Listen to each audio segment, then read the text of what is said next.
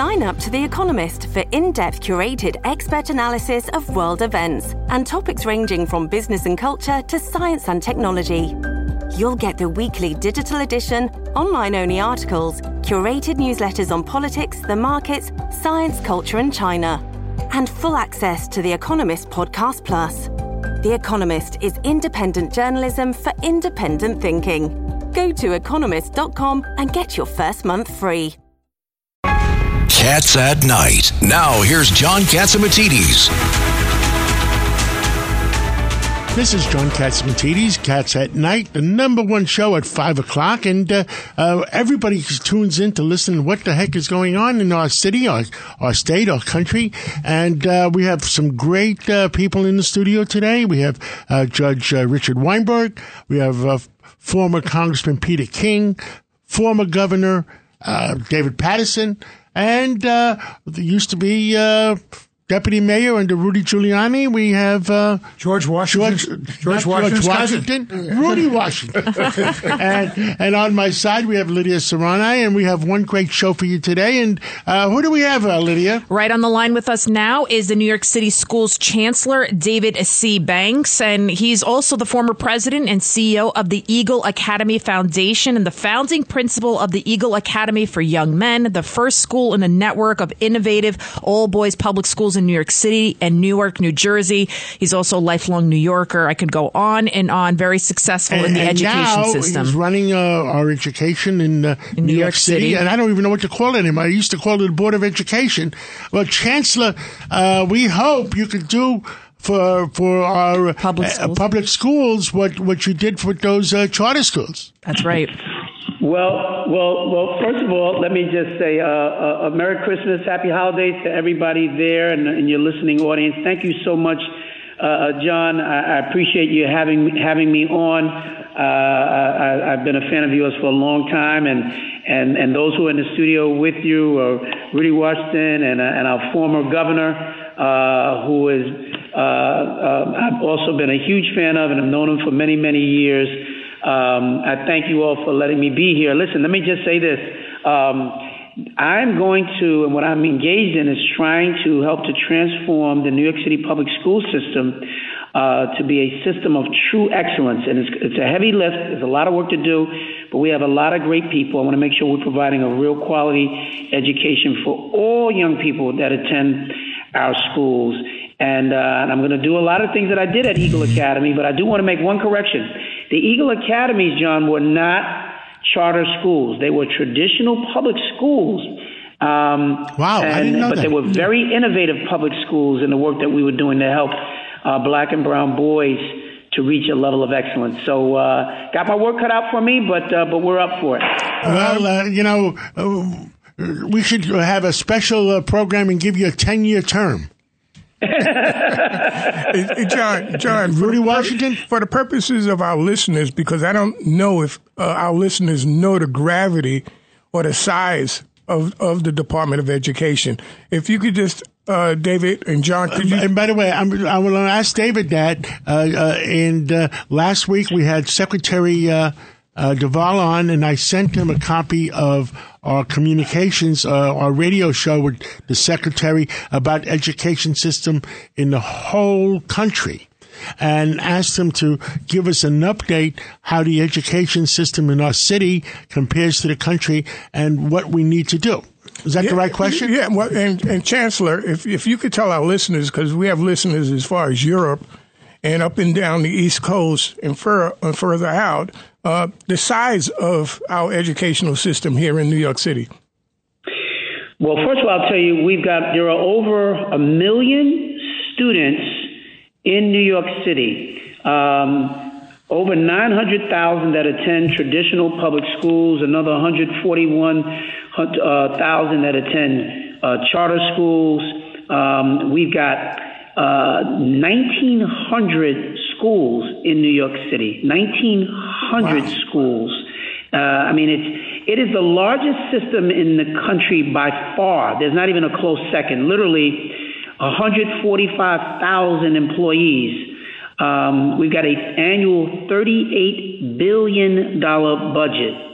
We serve over 900,000 meals a day, 170 million meals a year. Only the military comes close to the to the level, the scale of what happens uh, in our in our schools. And you should just know also, uh, because these numbers are a little different. Some people get surprised when I mention this. The ethnic breakdown of our New York City schools now 41% Hispanic students, 24% black, 17% Asian, and 15% white. Wow. Yep, wow. I get that. I get that response from everybody. Um, this is a very different New York City school system than it was 20 years ago. Wow. And and tell us what is the the key to success because you were just so incredibly successful with the Eagle Academy and how do you plan on doing what you did there and putting it into the public school system? The, the theme that I'm working from here is, is, is quite simple. It's called Bright Starts and Bold Futures. Bright Starts and Bold Futures. We are making very significant investments at the earliest ages to make sure that all of our young people can read no later than the third grade. All the research tells us that if kids can't read by the third grade, you are fighting an uphill battle after that. And you have to spend so much more money and resources trying to fix something that if you get it right at the very beginning. Over the last 25 to 30 years, we changed our approach to how we even teach kids to read, and it has not worked.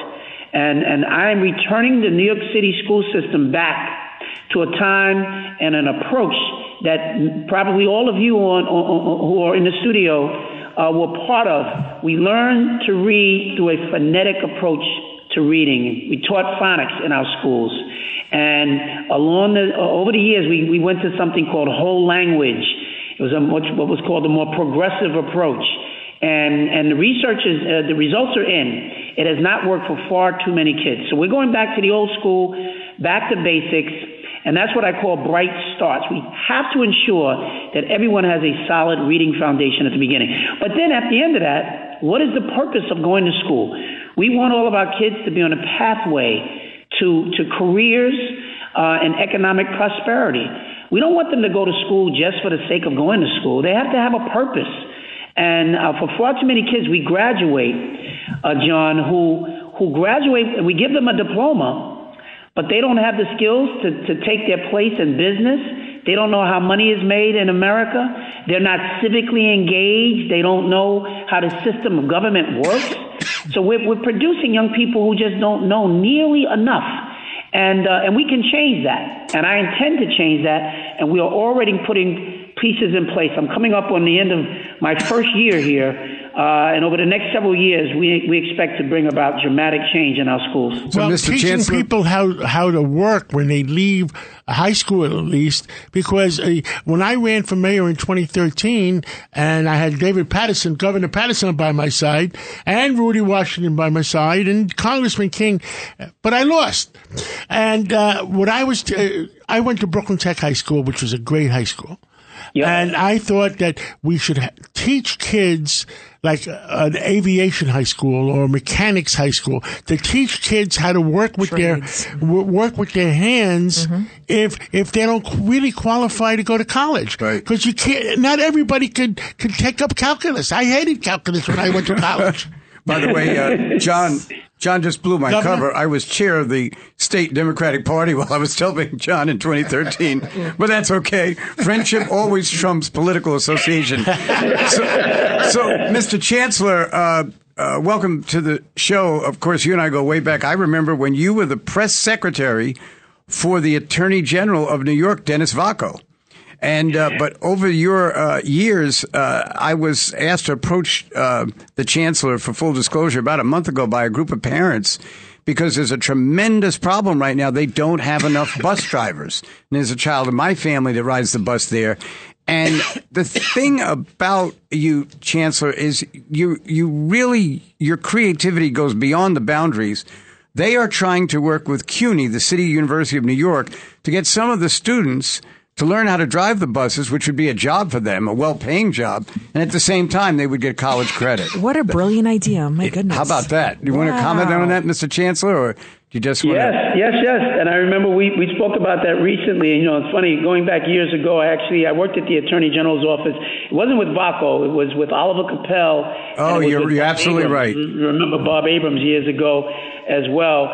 But um, but I think when we, we when you and I met, it, it exemplified what we are trying to do here, which is to come up with real practical examples of how we can create a good school experience for kids that will ultimately put them on a path to all kinds of jobs.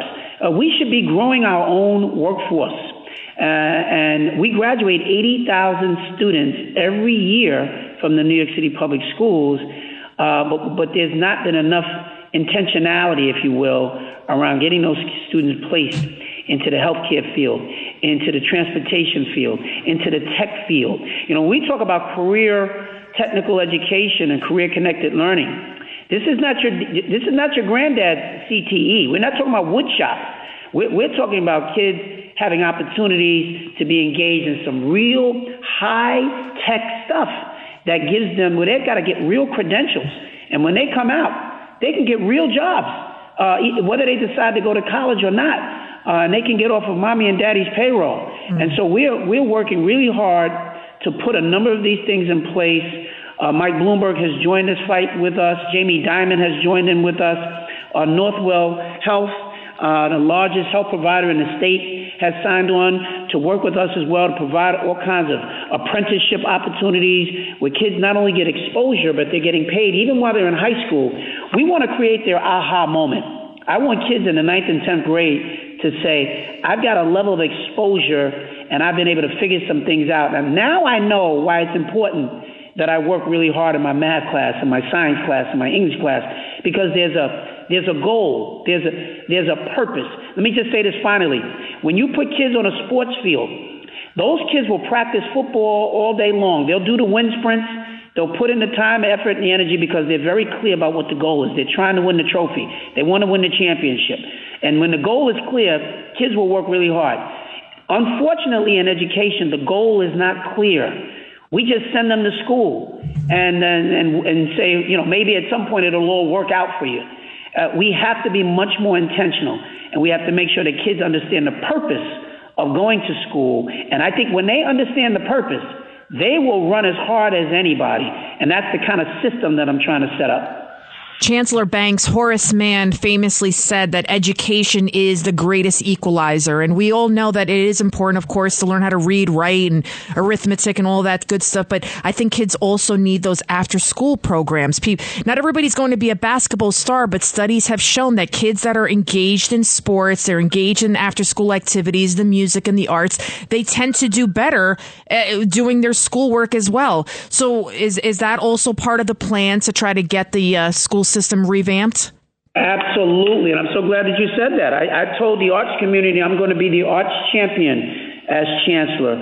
Um, so whether it's basketball or football or music or graphic design or chess or you know moot court, mock trial. That's right. Kids need to be engaged in things. The activity itself is not nearly as important as the creating a level of camaraderie, having a sense of purpose learning the skills and the discipline. See, when you play when you play a sport, it's actually less about the sport. It's about the skills that you're developing and the fact that you can't waste your time. You have to be purposeful. You have to be focused. You've got to sacrifice. You've got to practice. These are all the things that anyone anyone who becomes successful at anything in life practices those same skills. There's a discipline, mm-hmm. and that's what we've got to help our kids to get and understand how to have that discipline that will ultimately lead to success. And I will tell you, our kids are absolutely brilliant. The problem has never been the kids. It's always been about our preparation of our kids. And we've not done a good enough job. But we've got really brilliant teachers who are fully committed, who love these kids and are ready to go. They just need more tools. And that's my job is to help give them the tools so that they can help the kids be more successful. Chancellor, Chancellor David Banks, uh, thank you for coming on. And we have so much more to talk about, so we'd like to have you back in the near future. Uh, and um, New York City is lucky to have you.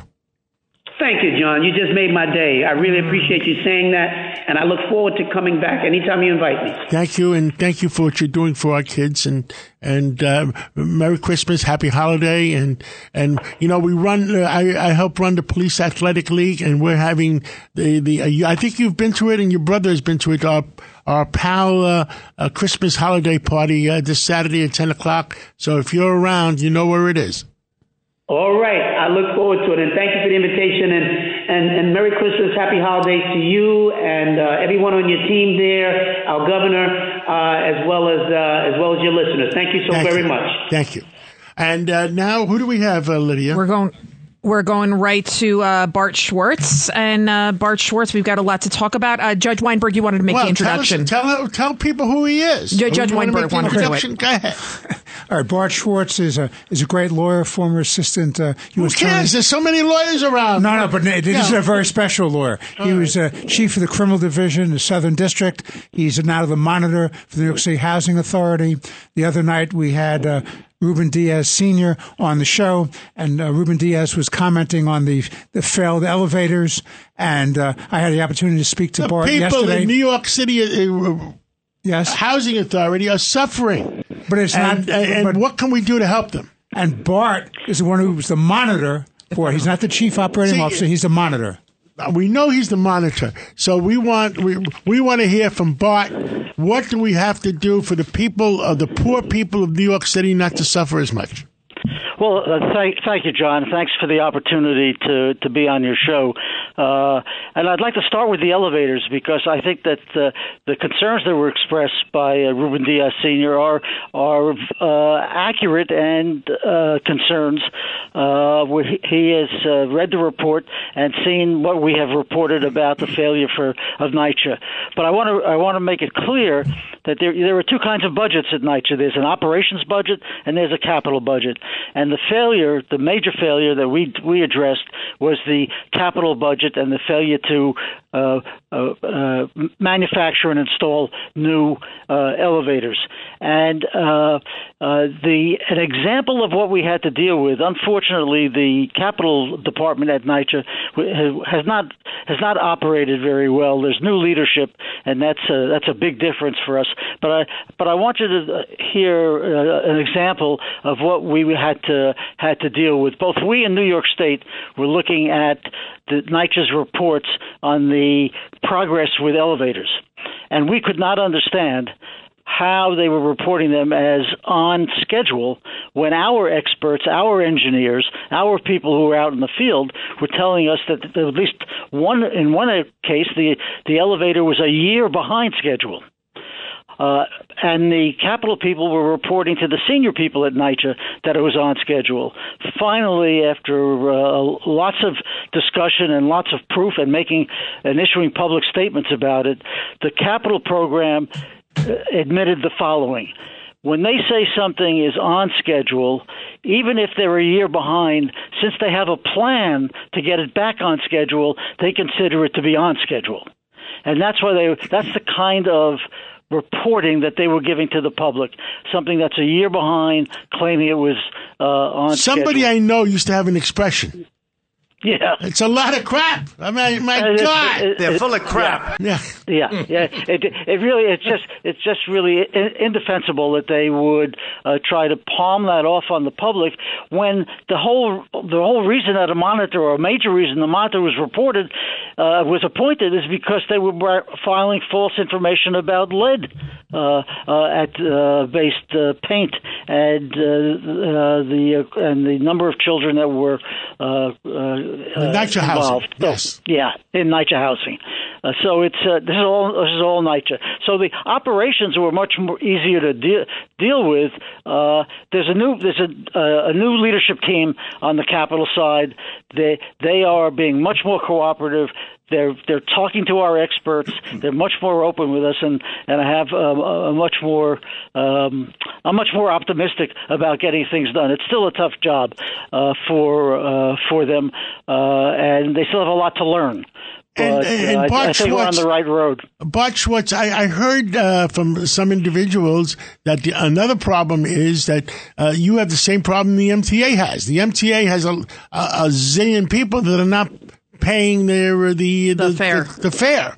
And Yeah. that that yes, supposedly NYCHA's supposed to collect a billion dollars a month in rent, and you're collecting a lot less. Can you tell me those numbers?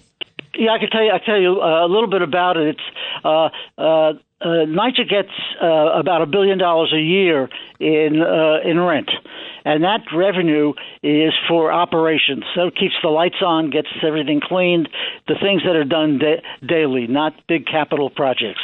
And the last report I heard was that NYCHA might be. Uh, uh, down about four hundred million dollars of the one billion that they normally collect. So the question is, uh, down how much? Uh, they're going to be down about four hundred million. Of in the, rent in other words, in, instead of collecting a billion, you're, 40%. you're only going to collect uh, sixty percent, six hundred million. yes, Almost half. So four hundred million is not coming in. that's right. That's so right. how, That's how, how do you keep the lights on? Yeah, I, well, that's that's what they're struggling with now. Uh, uh, they they can't go into. Uh, uh, it gets a little complicated, and uh, anything that's in a bureaucracy gets complicated. It seems, but there's a there's a uh, there's a state uh, there's a federal program for emergency rent advancement. But NYCHA was uh, the state got the money for it, but NYCHA was not included. NYCHA residents were not included in it, so uh, so there was no money available through the so-called ERAP program. Uh, and while applications are pending, uh, as my uh, my understanding, while the applications are pending, even though there's no money available, uh, also the court system is not available to NYCHA. So the kind of uh, and believe me, I don't want to see a lot of people uh, uh, evicted from their homes, but before we had the pandemic, there was a process and a procedure, and it was and they would and they managed the the rent arrears issue, and now because of this ERAP program and the and the fact that ERAP has not dec- uh, declined the applications but only put them on as pending, it, uh, it, it appears that uh, NYCHA has no recourse. Hey, hey, Bart. So it's a, yeah. Bart, this is Rudy Washington. How you doing? Hey, Rudy, it's good to hear from you. Yeah. Um, how did the moratorium impact them? Uh, the two-year moratorium we just went through on rents. Well, uh, well, the the arrears we're talking about uh, uh, is, is this year. Is the is uh, uh, that they're reporting at the end of this uh, fiscal year? Rudy, nobody's paying the rent. right. That's why I was asking. You know, um, Yeah. when the, when the feds gave relief to everybody, I, I wonder if they backfilled the budget for NYCHA uh, when they did something like that because they definitely hurt a lot of small um, landlords. Um, so I was just curious to you know what did they do for NYCHA uh, in terms of you know, uh, you know, well, I think the primary thing they did was to stop um, evictions. Uh, and to give people uh, a, a chance to get back to work, and uh, uh, obviously it was difficult for everyone. But uh, now the, the the way this has unfolded, uh, it, it it is it really is a, a bureaucratic mess where. Even those who can afford to pay, and I'm not suggesting there are a lot of those, but even those who can afford to pay, if they file an application, uh, they don't have to pay because the application is pending. Uh, so, so it's uh, um, and it's, it's got to be it's got to be addressed right right right now. Uh, uh, no one seems to be uh, Well, the uh, is focusing how it you- except NYCHA. How, how do you address it? I mean, uh, uh, you know, I, I I understand the MTA has finally hired some. Uh, other than police officers, have you heard they were, uh, hired some police, some private MTA guards or something? No, I, I, I don't know. I don't know about that, uh, John. But I mean, security, I what, think. Security. Yeah, they're- that, that, Unarmed. That could be, but yeah, but uh, the, I mean, NYCHA now is going through their budget process and trying to figure out how do they deal with this if they have this four hundred million dollar uh, shortfall. And the, you know, the idea that NYCHA the, uh, should cut services. I mean, if there's anything that they should be doing is expanding services. uh, uh, and yet yet they're in a position where they they think they're going to have to cut services and they're going to have to make difficult decisions. We're spending time with NYCHA now, asking them how are they making these decisions in the budget. Where are they going to make cuts? What are they going to do? We want to we want to make sure that they make sense to us. What's interesting is that when you see the story on the news, you just hear about the 3,000 elevators that are out at the NYCHA complexes and only two have been fixed, but nobody's talking about what we're talking about here. The truth of the matter that you got $400 million uh, deficit because people are simply taking it. A lot of them, maybe not all, of course, are, you know, they're, they're taking advantage of the system. And by the way, the elevators are getting fixed. They actually have have, have improved uh, quite a bit in the, in the uh, the outages being down, uh, different programs that they're doing. So I, I, you know, I don't I don't want to mix the capital with the operations. And the elevator group has always been very cooperative okay. with the monitor and asked for our help, and we've given given our help. Uh, now, part of being a monitor is teaching because the, the you want the organization to f- operate without a monitor going forward. The idea is for them to learn, and and Elevator Group has been very much uh, aligned with that. I, I can't say the same for all of NYCHA. Uh, Bart, uh, this is Rudy again. Uh, your assistant has all my information. Could you send me a copy of the report? Sure, absolutely. Okay. Yeah. All right, we got about thirty seconds left. Anything else, Bart? You want to say? I wish you a happy holiday. I'll see you at the PAL uh, holiday party. Where? Yes, and I just invited the chancellor, who did who's doing a great job for our kids. Yeah, I heard he's it's a, it's a, and it's a terrific party, uh, and it's a great thing uh, uh, that you uh, do. Thank you, Bart Schwartz, and keep uh, fighting hard for our uh, New York City Housing Authority and the poor people of the city of New York. And we'll, we'll, catch up again. I'll see you this Saturday morning. It's Cats at Night on the Red Apple Podcast Network. Welcome back to the John Catsimatidis Cats at Night show. We got a full studio tonight with uh, former Deputy Mayor Rudy Washington, uh, Governor David Paterson. well, former New York Governor. I wish you were still the I, governor. I hate to say I know, former. I know, I know, All these I know. I deserve to be at back today. Absolutely. Congressman Peter King and, of course, Judge Richard Weinberg and John Catsimatidis. And now on the line, we have Doug Schoen. He's a political analyst, author, and commentator. Welcome back to Cats at Night. I'm pleased to be with such an august group. Doug Schoen, we're calling you because we don't know what the heck is going on in our country. Maybe you can tell us. Well, uh, first thing I would tell you, John, and thank you, I'll do my best, is our partisan lines are so hardened that literally what goes on in campaigns, what gets said, is less important than how you think about the world, which side of the divide you're on. It was a very, very close election, as everyone knows. Um, with all the stuff that came out on Herschel Walker, the fact that he got within a couple of points, uh, I think a point and a half, if, if memory serves me, tells me two things. First, Biden will be emboldened. He will say, see, um, we did much better in the midterms. We held in the Senate, picked up a, a seat, didn't have that big losses in the House, he will go full steam ahead with his agenda and he'll stay left. That's one prediction. The other is the Republicans will say, look, if we had a decent candidate, we would have won Georgia. The problem is Herschel Walker and, by extension, of course, Donald Trump. And so the Republicans, I think, will use Georgia and the midterms to say we got to investigate Biden, we got to investigate Hunter Biden, Mayorkas for the borders, Merrick Garland for the Justice Department. And I think we're going to have extreme polarization, John, with a fight for the nomination between DeSantis and Trump. And I think Biden is now getting ready to run uh, again. And uh, if he does, even though he may well be somewhat challenged in a variety of areas, my sense is that he won't face a challenge in the primary. And, and Rupert Murdoch today sent out a text. Uh, and uh, put out a statement that uh, uh Trump should have a discussion with himself and and and forget about running in 2024. What say you?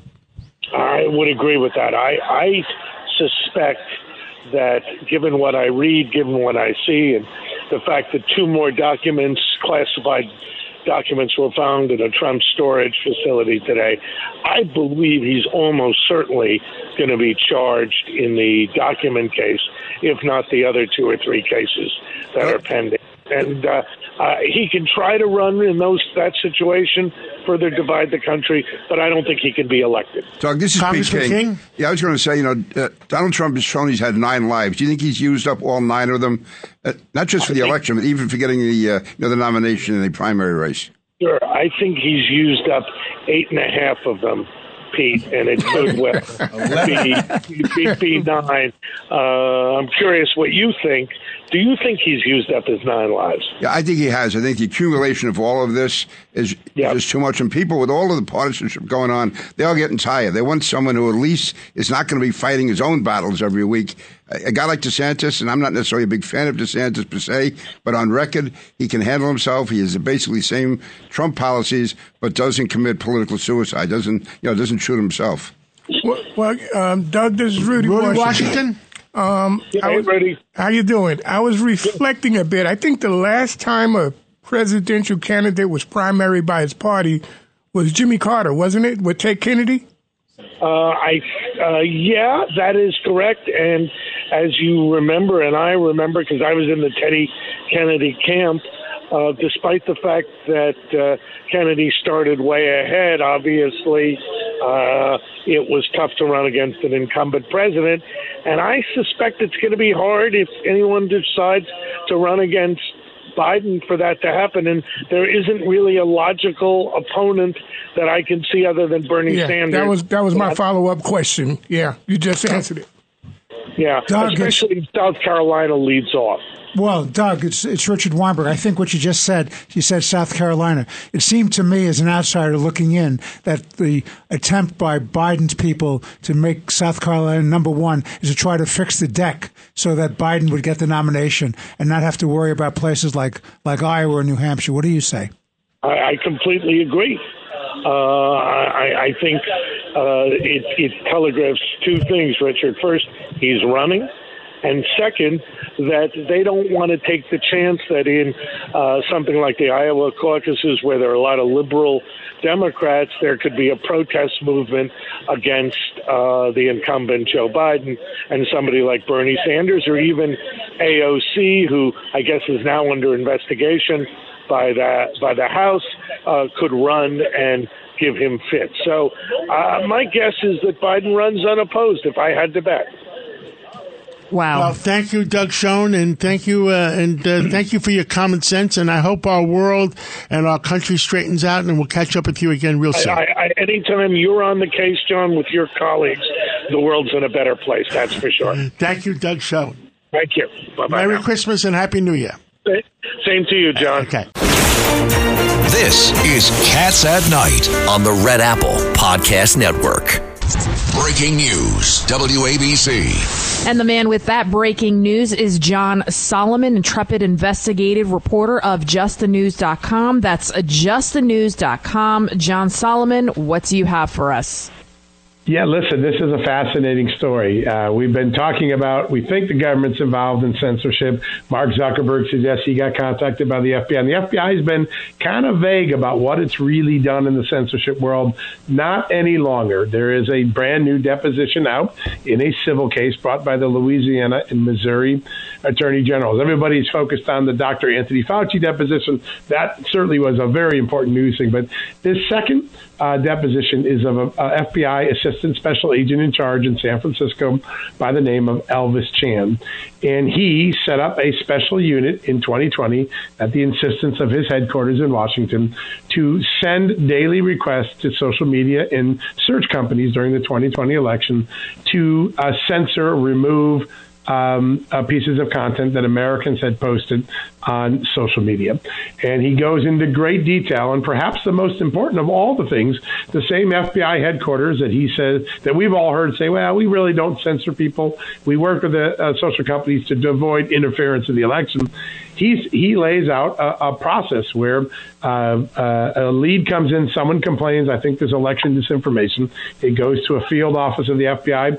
That goes to headquarters. Headquarters decides if it should go to social media, and then he, as the representative in San Francisco, then would contact a social media company saying, "We think you should take this down as disinformation." Direct government censorship, uh, something that our Constitution tells us isn't supposed That- to happen. That's a wow. And you're going to have the full story on your website tomorrow morning? We are, and he said uh, they asked him during the deposition, "How many times did you succeed at getting censored?" And he said about half the time when we made a request, social media companies took down the content. That's unbelievable. Uh, talk to us about the COVID uh, vaccine mandate for the military being dropped from the defense Yeah. bill despite Biden opposition. Yeah, a big bipartisan victory for Republicans. Republicans were pushing this. Democrats were wary, but in the National Defense Authorization Act that is on course to be approved in the next two days, both House and Senate Democrats, House and Senate Republicans have agreed to uh, put a piece of uh, language in that that says COVID vaccine mandates for the military cannot be imposed under this budget, and that will hand, handcuff the president. Now, the president has uh, uh, been clear all throughout President Biden that he would oppose this, but today the White House made soundings that maybe he won't veto the bill, that maybe the other things in the bill are too important, and he'll let this go. And why not? The science now shows that you know the vaccine isn't something that can guarantee that you don't get the disease or that you don't transmit it. That's what the CDC now acknowledges. So the argument for it is probably a little less, and I, I wouldn't be surprised if President Biden accepts this deal that has worked its way through Congress. There's, there's, well, if he if he doesn't sign it, there's no way to uh, January uh, one or January fourth. There is no. Uh, is a Republican Congress, not a Democratic one. Yeah, exactly. And also, the all the authorizations for military uh, policy are, are not in effect if this doesn't pass. So this is a very important bill. And my guess is that Joe Biden, based on the reporting I've done today, I think Joe Biden will bend on this. But a remarkable moment where enough Democrats crossed over to support the Republican request on this. Maybe a sign that in divided government we might see a little more progress than we expected. Now, uh, we're hearing this story time and time again about these stores having to shut down due to these waves of shoplifting. And now, even Walmart CEO says the company may have to hike their prices and close their stores. What are you, what are you hearing? Yeah, we've heard it from Starbucks, right? How many Starbucks have closed down in urban areas because of these smash and Wawas, grab? Now Walmart, one of the largest retailers in the world, saying, "Hey, we're going to have to start shutting down if this situation doesn't improve." Loud, loud signals from Main Street America that the crime wave is now beginning to have significant effect, not just on the. Well, I'll give you some breaking news. Um, uh, you know, we uh, we we're in Manhattan, our headquarters, and uh, Rite Aid, Rite Aid people, the Rite Aid uh, uh, lawyers told my lawyer today that they're closing all the Rite Aid stores in Manhattan because of theft and, and other problems. Wow. Oh, that is huge. And there's a downstream consequence. Of course, everybody thinks about the, oh, the retailer, but that means people can't get their prescriptions, they can't get their goods as easily, and all those jobs walk out of these marketplaces. The communities that have allowed these crime waves to persist through their policies are now punishing their own residents a second and third time by removing jobs and removing the capability to get food and prescriptions. This is a triple whammy if you live in one of these communities where these stores are pulling out. John Solomon, here, here's a, maybe a stupid question. Why aren't the police just arresting these shoplifters? I mean, that would be kind of the easy solution here, no? Well, I think the there are two things, right? Policies are set by the prosecutors, and they've seen so many come in and go right back out that it's not worth the effort. Uh, and uh, you know, I think what you have now is uh, these liberal activists have not only gotten to the prosecutors, they're now in, going after police chiefs. They were trying to get their type of their type, quote unquote, police chief in place who doesn't want to enforce the law the way it used to be done. And so, until communities and their voters start speaking up with uh, greater fervor. Uh, I think this trend line is going to continue in blue big cities. I, I don't think it's in any sign of reversal right now, and and that's despite the fact that crime is going up and creating more and more pain in these communities. John Solomon, we keep saying that phrase when you go woke, you go broke, and now Disney is seeing that in full effect. And Governor DeSantis of Florida, he's saying no U turns on decision to strip Disney of their special status. What does that exactly mean for them? So when the Disney World was built in Florida uh, back in the early 70s, they got a special legal exemption that allowed them to basically be their own unincorporated uh, uh, community within the state. It comes with lots of tax advantages and other uh, security advantages. They get to have their own fire department, things like that. Now that was stripped by the legislature last year as a result of the Disney's intervention on a piece of legislation that was a parents' rights legislation. It was misnamed or inappropriately tagged as "Don't Say Gay," but that's not really what the bill was about.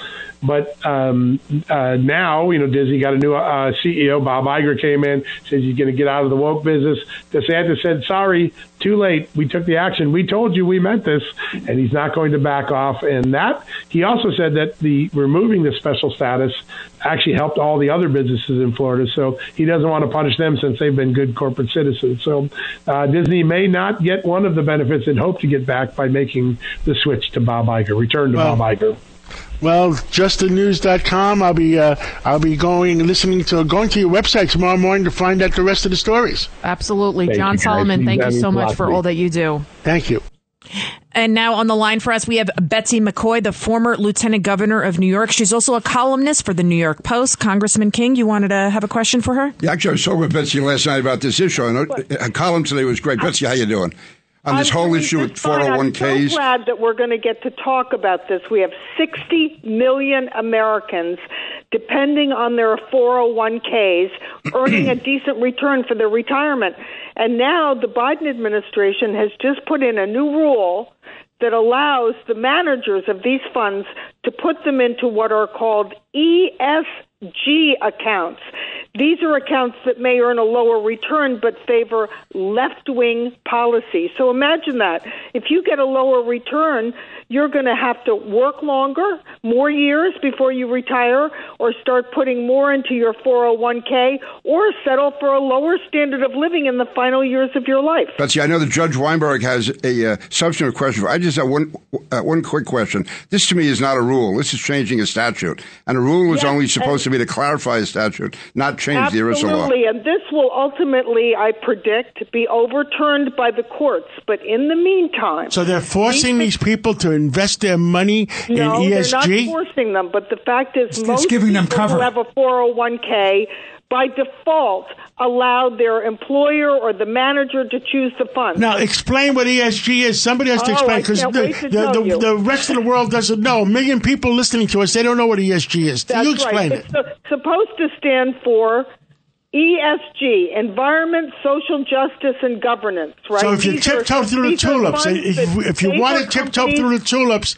you invest in ESG. Woke. Right. Well, the fact is, if you invest in ESG, the data show, you're likely to get a lower return because these are these are funds that put the money into unionized companies rather than non-unionized companies that are fighting against fossil fuels that's a real loser in this market and companies that put diversity racial and gender diversity ahead of merit so the fact is they do earn lower returns for the worker ESG really means expect slower growth and that's that's the sum total here. You're going to lose but, but, out. Betsy, Betsy, these yeah. woke. You, you know, I, I, love you dearly, and you know that. Uh, and, but but to say it in that way it doesn't work. And sometimes, but the the, the thing is, uh, investing in ESG might be the same way as investing in cryptocurrency, oh, and then yeah. that whole thing is blowing up. That's the so whole point. Right. ESG right. companies right now, in, in, BlackRock, for example, is the biggest investor in these ESG funds,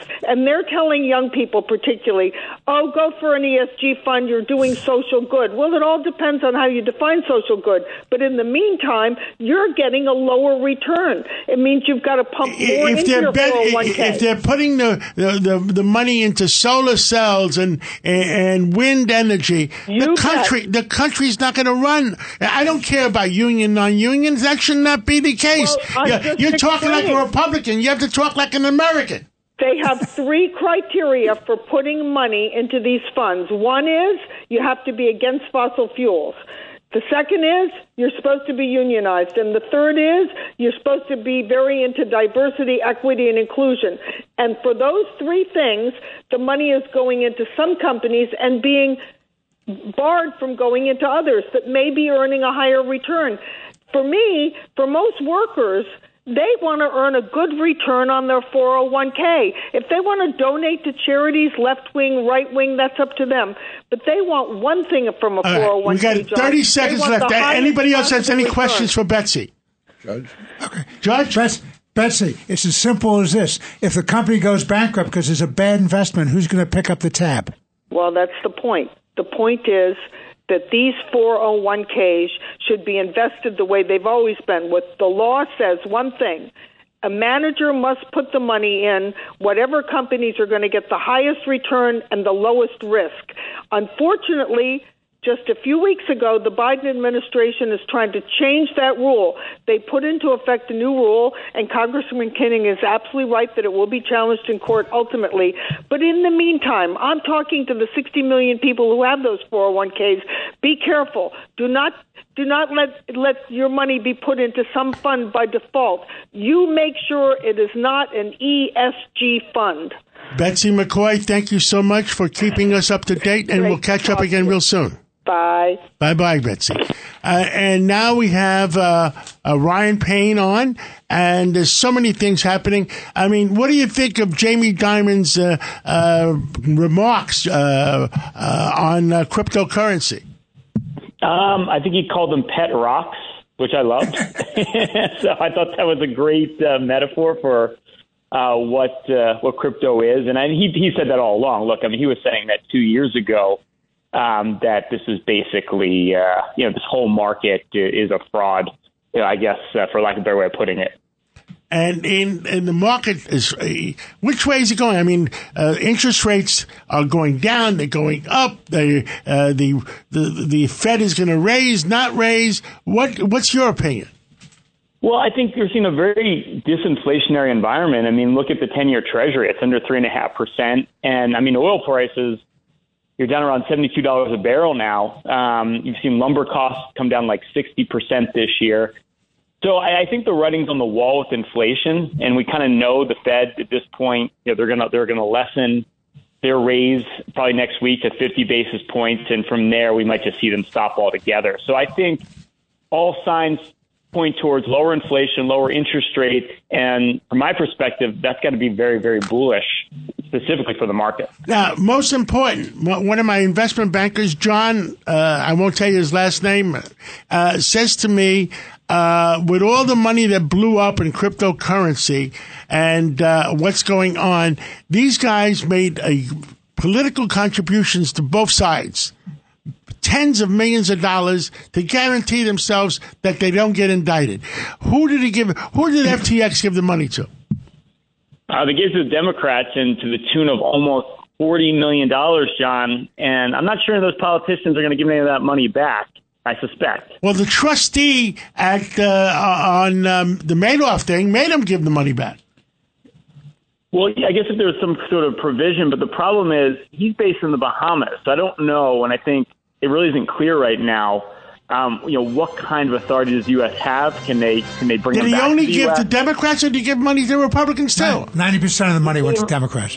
And by the way, House Financial Services Committee Chairwoman Maxine Waters uh, informed a group of Democrats that she does not plan on subpoenaing FTX CEO Sam Bankman Fried. Must be a coincidence. she Must be a coincidence. Yes. Does that does that a coincidence? Yeah, In but other she'll be words, gone next month Was anyway, that protection money? I don't know, John. Oh my God, Ryan Payne, thank you so much uh, for the update. And what do we stand for in this show? Truth, justice, and the American way. God bless America. It's Cats at Night on the Red Apple Podcast Network. This is Greg Kelly for Priority Gold. What does it mean to be America's precious metals dealer? It means that you're in touch with the hearts and minds of those who love this country, value our freedom, and want to protect the future. Priority Gold is that precious metals dealer. They've helped thousands of Americans back their retirement with solid gold and silver. Call Priority Gold at 888-506-6439. Receive free shipping, free storage, a free investment guide, and one of the best purchase experiences in the industry. Call now or go to prioritygold.com.